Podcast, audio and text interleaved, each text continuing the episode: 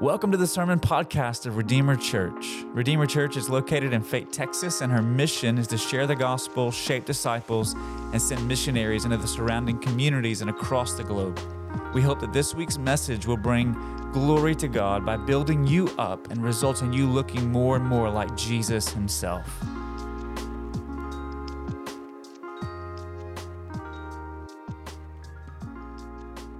At Christian University. But one of the other things, one of the industries there in Pineville, Louisiana, very fitting for the name, is a paper mill. Just outside of town, there's a paper mill. And if you've ever lived in a town, driven through a town, visited a town with a paper mill, you know there's a very distinct smell that emanates from that production of paper. And so whenever you drive into Pineville, it like hits you in the face, okay? You can taste it in the air when you get out of your vehicle. It's like a punch in the mouth, okay? It's just so big, so pervasive, so everywhere that you can't ignore it, okay? You smell it everywhere that you go. Now, the longer that you stay there, though, the more adjusted you become to that smell. And so it's not quite as pungent, the odor isn't, whenever you walk out the third, fourth, fifth, sixth week that you've been living on campus there in the dormitories. And before long, by the end of the semester, you barely smell the smell at all anymore. But whenever I would drive home and for the summer or for winter break and then come back, it was like, boom, right there in the face again, okay? Because it's just so big everywhere in town. If you've ever lived in a town like that, you know exactly what I'm talking about. And you almost lose a sense of the awareness of that smell the longer that you live around it until someone else drives into town to meet you and they go, man, what is that smell? You're like, what smell? Right? Because you've just grown accustomed to it over the course of time. And this morning in the passage that we're looking at today, particularly verses 19 and 20 of Colossians chapter 1, there are some truths that are there that are so big. They're so pervasive. They're so everywhere in the Bible that at times we can lose our sense of how glorious they really are. They become diminished to some degree. And for many Christians, I fear that we hardly notice them any longer. And it's only when God is gracious oftentimes to save someone and they come into the church like a guest coming into town, and they have that fresh sense of that smell in their nostrils of these big truths that have been so pervasive in the church. They become overwhelmed by them. And then we get a whiff of their freshness once again when we come into contact with someone who's just smelled it for the first time, right? And as we prepare to receive communion this morning, the Lord's table, I want to pass these big truths under our noses so that maybe they serve like smelling salts this morning to wake us up, awaken us to the bigness of God and to the glory of God. And the two big, beautiful truths in this passage in verses 19 to 20 are this: the identity of Jesus and the mission of Jesus. And they're everywhere in the Bible, pervasive, big, and we have grown accustomed to them, but I want to wave them under our noses once more as we come to the Lord's table this morning. First, the identity of Jesus. In verse 19, Paul tells us that Jesus is the fullness of God in flesh. That he's the fullness of God in flesh. If you go back into verse 15, at the very outset of the text that I read this morning, we read that Jesus is the image of the invisible God. The invisible God made visible in a human being. And then in verse 19, Paul says, in him, in Christ, in Jesus, all the fullness, not some of the fullness, all the fullness of God was pleased, delighted, happy to dwell, to live in him. And when we read passages like this, our mind, if we've been in the church any time at all, often goes immediately to the doctrine of the Trinity, right? Of the triuneness of God, the three in oneness of God. And I'm afraid that for many people, whenever they think of the triunity of God or the Trinity, they often think of the reality of God being three persons in one essence as if it's a pie. Okay, and like a pie, right? You can pick your favorite, peach or apple or cherry or pumpkin or key lime. I could go on and on here, right? But pick your favorite pie, and they think of God as being like that pie. And whenever you go to serve a pie, you slice it, okay? And you can create as many slices as you have people to serve, but they think of the God pie being divided into three slices, Father, Son, and Holy Spirit. And that's kind of the concept that many people are operating with. And so whenever you get a slice of the pie, you don't get the whole pie, unless it's really late at night and no one else is watching, right? Then you eat as much as you want. No judgment. But you don't get the whole pie, you get a slice of the pie. And so people think of God that way. The Father, right, He's a slice. The Son, He's a slice. The Spirit, He's a slice. That's not at all the way that Paul describes the triuneness of God even here in this passage. What he says here really pulls that whole idea apart and makes it crumble on its foundations. Because Paul says that the fullness, all the fullness of God was pleased to dwell in Jesus. Now, what that doesn't mean is that the Father is the Son, or that the Son is the Spirit, or that the Spirit is the Father. He's not saying any of those things. They are distinct persons, but they share a divine essence. In other words, everything that makes God, God is in the Father, is in the Son, and is in the Spirit. They all embody those attributes together. They're relational, and they submit themselves to one another in love and obedience functionally, but foundationally, they are all equally God. They delight to glory in one another as each is fully God, sharing in that divine essence. So what Paul says here in Colossians chapter 1, verse 19, is this, that everything that makes God who God is present in Jesus Christ. The love of God, the justice of God, the mercy of God, the truth of God, the holiness of God, the grace of God, the eternality of God, the compassion of God, the tenderness of God, the power of God, the aseity of God, right? The self-existent nature of God needs no one else other than Himself. All the fullness of God is pleased to dwell in Jesus Christ.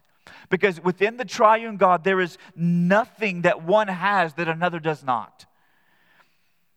Right? If nothing was left out of the eternal Son of God made flesh, but the fullness dwelled in Him, then listen, here's what that means. You're not seeing one aspect of God in Jesus. You're not seeing one part of God or one piece of God in Jesus. You're seeing all the fullness of God come to dwell in flesh. And one of the things this means for you, you're like, man, I've heard this all of my life. Well, let me tell you something. Let's get real down to earth here. One of the things this means is this, is that you don't have to grope for God in the dark, blindly trying to find Him. Earlier this week, Karen and I were celebrating our 22nd anniversary. And so we took a little trip down to the Texas Hill Country, okay? Beautiful area. As we drove back into Dallas, I said, we got to move. You know what I'm saying? So we were down in the hill country, and we stayed in this little town called Comfort, Texas. It's about 20 minutes south of Fredericksburg. And in Comfort, Texas, there is a bed and breakfast called the Haven River Inn. It's operated, it's a blessing for us to find it, because it's operated by some individuals who they rent the rooms out, they do weddings and all kinds of things there. But when they have availability, they offer it for free to pastors and missionaries and ministry work, full-time ministry workers. And so my wife, who is very frugal, right? She's doing research in all these places we can go, and she found this one, and so we went there, right? And it was an amazing stay. It's right on the Guadalupe River, okay? It's about maybe 200 yards down to the river, and so we walked down the river the first night that we got there. I had to bring a fishing rod with me. She understands that. We've been married for 22 years, right? And so we're walking along the Guadalupe. We're staying there, eating breakfast in the morning, exploring the area. But it's in a very old house, okay, and a very large house, as you can imagine, for a bed and breakfast. But in an old house, way out in the middle of nowhere, with no city lights around, whenever you turn the lights off in the room at night, it gets like dark, okay? Like an extra level of dark. And so we got ready for bed, turned the lights off, crawled under the covers, fell asleep. In the middle of the night, I had to get up to go to the restroom. If you're over 40, you know exactly what I'm talking about. You can commiserate, okay? So I get up in the middle of the night to go to the restroom, and I can't see my hand in front of me. So here's what I'm doing, is I'm trying to go to the restroom. Like, I'm feeling for the bed here, right? Trying to make sure I don't stub my toe or hit my knee. Like, I come to the end of the bed, and I'm, like, groping for the walls, fumbling around. And I'm, like, walking like this through the room to make my way to the bathroom. You laugh because some of you have been there before. You know exactly what I'm talking about, okay? And so I was just fumbling around in the dark trying to find my way. And listen, in our natural state, everyone is fumbling around in the dark, groping for God, searching for something, some kind of significance, some kind of purpose, some kind of order or design for their life. That's the natural state of every human being. And yet what Paul says here is that in Jesus Christ, God has turned on every light in the house. And you're able to clearly see who He is. He makes the invisible God visible, so you don't need to look for God any further than in Jesus Christ. You don't have to grasp theories about God, about His nature, or about His character, because He's revealed Himself. And if that's true, then it means you and I can stop worrying and start worshiping. We can stop searching and begin submitting our lives unto Him. We don't have to fumble around any longer, but now we can begin to put our feet on the path of discipleship and follow Him as He leads and restores and transforms our lives. There is nothing left to look for, church. All the fullness of God was pleased to dwell in Him. Now imagine what this means for a church that's trying to weather the storm of false teaching and false teachers in their midst. People who are coming in saying things like, yeah, Jesus is great, but you also need this special knowledge. Yeah, Jesus is great, but you also need this special experiences. Yeah, Jesus is great, but you also need some special techniques, right? You need some kind of information that we are privy to, have access to, and can provide to you. And into that context, Paul says, Jesus is the true and only image of the invisible God, and it was God's good pleasure. God delighted to have all of the attributes that make God God of the eternal Son, the second person of the triune God, dwell in flesh in Jesus Christ. So you don't need any other special knowledge. You don't need any other special revelation. You don't need any other special experiences. You don't need any other special techniques. You just need Jesus. In fact, Jesus Himself would say in John 14, whenever Philip asks him this question, it's a phenomenal question. He says, Jesus, would you show us the Father? And Jesus' response is this, I have been with you so long, and you still do not know me, Philip. Whoever has seen me has seen the Father. All the fullness of God pleased to dwell. Jesus is the fullness of God in flesh. And He came in the flesh on a mission for a reason, for a purpose. And that's the second big, beautiful truth that I want us to see. In verse 20, Paul tells us that it was Jesus came to make peace.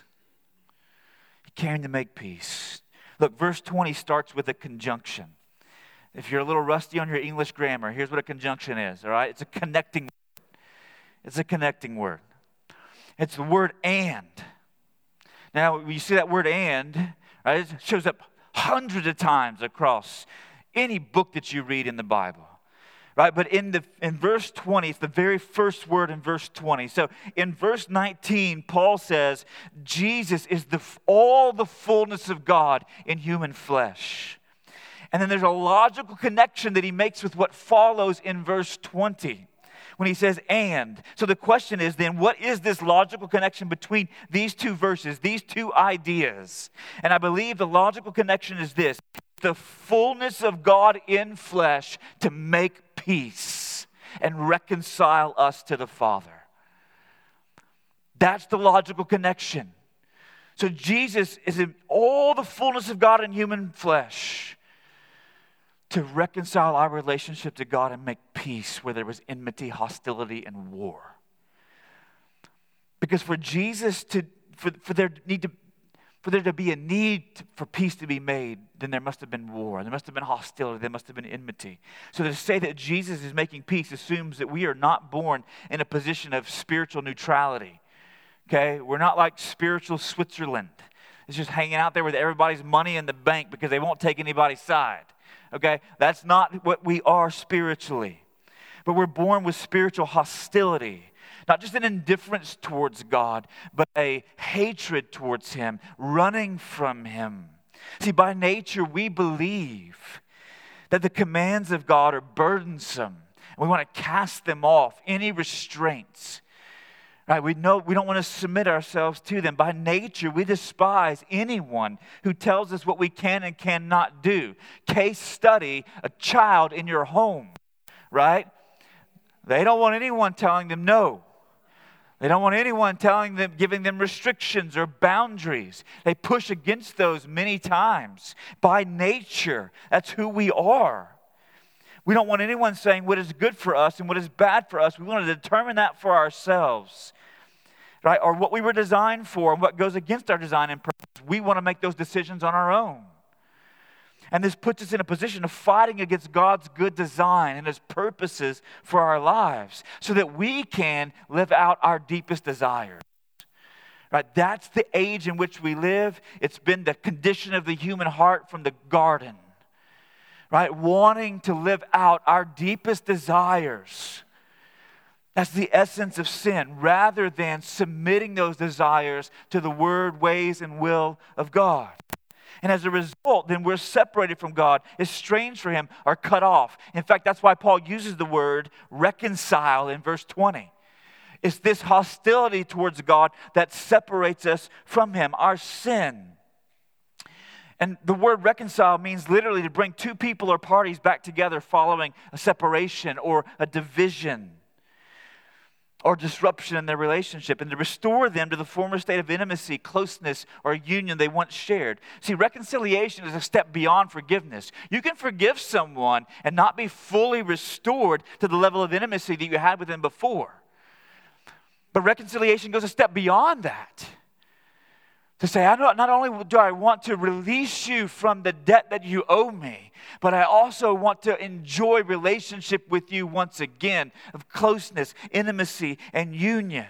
See, when a husband and wife or a parent and child reconcile, it means that one of them has sinned against, wounded, or wronged the other. And that caused a separation, this disruption in their relationship, and now they've been restored to their former union. Forgiveness has been offered, and they've moved back into building trust and intimacy once more. That's reconciliation. Now, in the beginning, in the garden, our first parents enjoyed absolute intimacy with God, union with God, the nearness of God as He came to fellowship with them in the garden. And yet their willful decision to reject what God had said, the one boundary that God had established, He had drawn around the tree of the knowledge of good and evil, whenever their desires to run and rule their own lives were awakened within them, what'd they do? They violated the one boundary that God had established. In so doing, they not only broke the rule, but they betrayed the relationship of trust. And as a result, there was this severing, this separation from God. Because God in His holiness could not fellowship with man in his sinfulness. And the war, that sounds real country. All right, the war started in a garden. Okay? So for all of you who think, if we could just move out to the country somewhere in this very rural environment and make a commune for ourselves, that we'd all be at peace, you are deceiving yourselves, because the war started in a garden. And it has spread to every urban, suburban, and rural context in every generation as we fight against God. And we need someone to make peace, put an end to the hostility, the enmity, or the war. And the truth is, when it comes to making peace, peace can either be made by you or it can be made for you. It can be made by you or for you, but listen, it's only Christianity that holds out this beautiful offer of peace being made for you. It's only Christianity. As Dwight L. Moody once said, he said, a great many people are trying to make peace, but that has already been done. God has not left it for us to do. All that we have to do is enter into it. And the way that God has done what Moody says he has done, made peace, is by the shedding of Jesus' blood. The fullness of God in flesh to make peace through the offering of himself by shedding his blood on the cross to reconcile the relationship between God and man.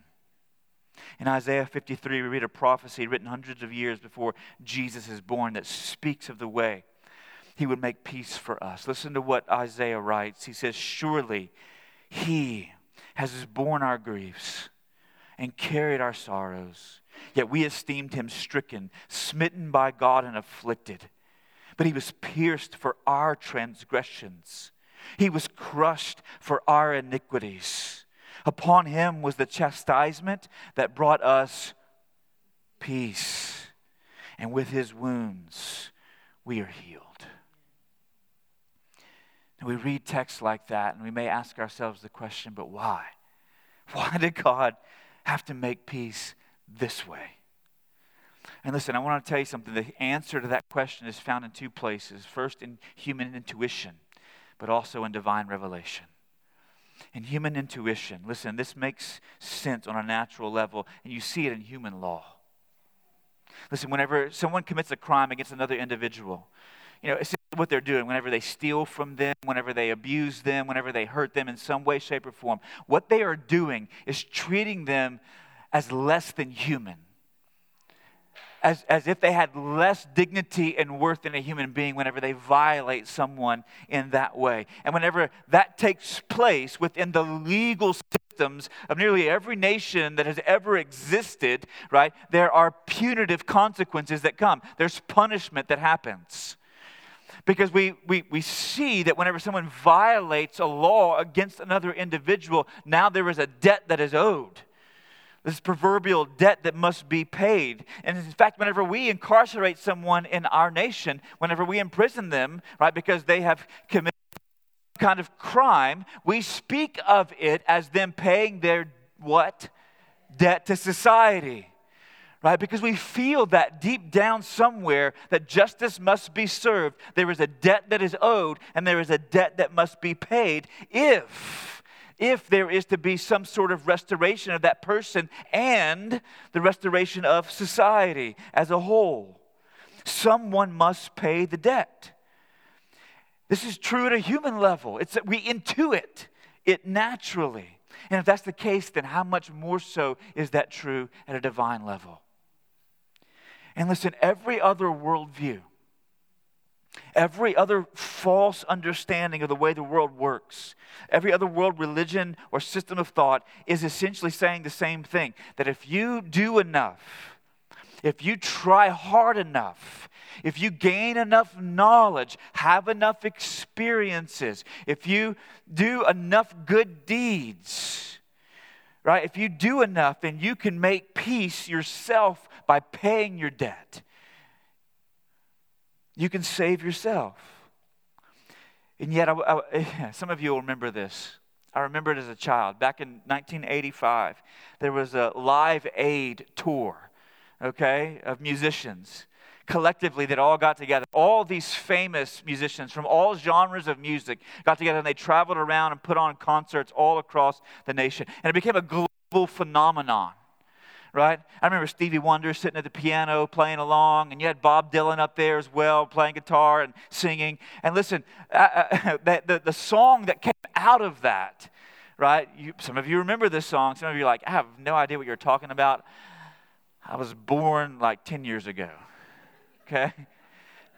I get it. But the song that was made famous out of that was We Are the World. And if you remember the lyrics of that song, they went this way. We are the world. We are the children. We are the ones who make a brighter day, so let's start giving. There's a choice we're making. We're saving our own lives. It's true, we'll make a better day, just you and me. So in other words, the theme of that song was if we could all just act together, hold hands, breathe and sing in unison, then we collectively heal the world. We can make peace, restore wholeness and order in society. And following that, that Live Aid tour, Bob Dylan was interviewed by a reporter for Rolling Stone magazine. And in the interview, he expressed a degree of discomfort with that song and his involvement with that song. And the reporter asked him why, and his answer was very succinct. He said these words, "Humanity cannot save itself." Listen, that has been the testimony of history. Okay? I believe this book teaches that, but you don't need this book to see that. As you look back through the annals of history, and every civilization has collapsed because of decay, of decline, every single one. Right? We cannot save ourselves. So we intuit this at a human level. We see it throughout history. There's a debt that must be paid whenever a law is broken, and we cannot make peace ourselves. But you also see it in divine revelation. Listen, if you want a little light reading this afternoon, go home and read the book of Leviticus. Okay? Listen, in there you'll find all sorts of laws and statutes. And in particularly, in the first 16 chapters, you'll find all sorts of cleanliness laws. Laws of ceremonial, ritual cleansing and cleanliness. Laws that were mandated for entering the presence of God, particularly by the high priest whenever he would go in on the Day of Atonement. Right? And so there were all these laws, the types of garments that he wore. The cleanliness of those garments, not a spot, not a speck, not a hint of dust or dirt or excrement or anything, blood, anything on the garments. They must be pure and white. They even couldn't be made of multiple types of fabric, of one type of fabric. You couldn't mix things up, right? And then he had to wash himself before he put those garments on. His body had to be cleansed from head to toe. Couldn't have any sores on him. He couldn't be bleeding anywhere. He couldn't have any blemishes. His garments couldn't have any blemishes. But there were also laws about the types of sacrifices that he took. They couldn't have any blemishes either. Right? And so he had to take 2 goats, both of them unblemished. And on one of the goats, he would lay his hands and he would confess the sins of the people. And as he confessed the sins of the people, God establishes this picture, this transference of this, the one who is clean, then absorbing the uncleanness of the people, the sins of the people. Then that goat's led out into the wilderness to take their sins away. Then another goat, which was spotless and pure and blemishless as well, was slain. And his blood was taken in by the high priest after he took a shower and after he put on the white clothes into the Holy of Holies, sprinkled upon the mercy seat. While one goat took the sins of the people away, the other blood of the other goat turned away the wrath and anger of God against the sins of his people. And so in the Old Testament there, you see this picture of those who, the ones who are clean, becoming unclean so that those who are unclean could be clean. You have that picture that's laid out for us there. Because the people had sinned against God. They incurred a debt, so a debt must be paid. And it must be paid. And so every year, on an annual basis, those who were unclean confessed their sins upon the animal that was clean so that the cleanliness of the one that was clean could be transferred to those who were unclean. But then when you fast forward to the New Testament, what you're going to see is that picture becomes reality. In Hebrews chapter 10, verses 3 and 4, we see that these annual sacrifices, we're told by the author of Hebrews, were but a reminder of their sins, and it was impossible for the blood of bulls and goats to take away sins. And so another sacrifice was needed. another sacrifice was needed. Peace still needed to be made if reconciliation between us and God was going to be a reality. That's why in Colossians 1:20, Paul doesn't say Jesus pronounced peace, right? He said, all's forgiven, right? Just go about your lives, and we'll all live in his happiness together. That's not what he says. He didn't pronounce peace, but he made peace. He was making peace. In other words, he did something to bring about the condition of peace for God's people. And what was it that he did to make peace? He who was clean was made unclean so that we who are unclean could be clean in him. The exact picture that he establishes in Leviticus becomes reality at the cross. He was making peace by the blood of his cross to reconcile us to God. So that separation, that estrangement, that division could be healed because the war is over. Peace has been made because the debt was paid. And it was paid by Jesus. That's the second big, beautiful truth. The mission of God. So in verses 19 and 20, you see the fullness of God in flesh to make peace by the blood of his cross reconciling us to God. Those are like smelling salts, church. To awaken us to the beautiful reality of what God has done in Jesus Christ. So he's saying to the Colossians, you don't need to look anywhere else for fullness. It's right here.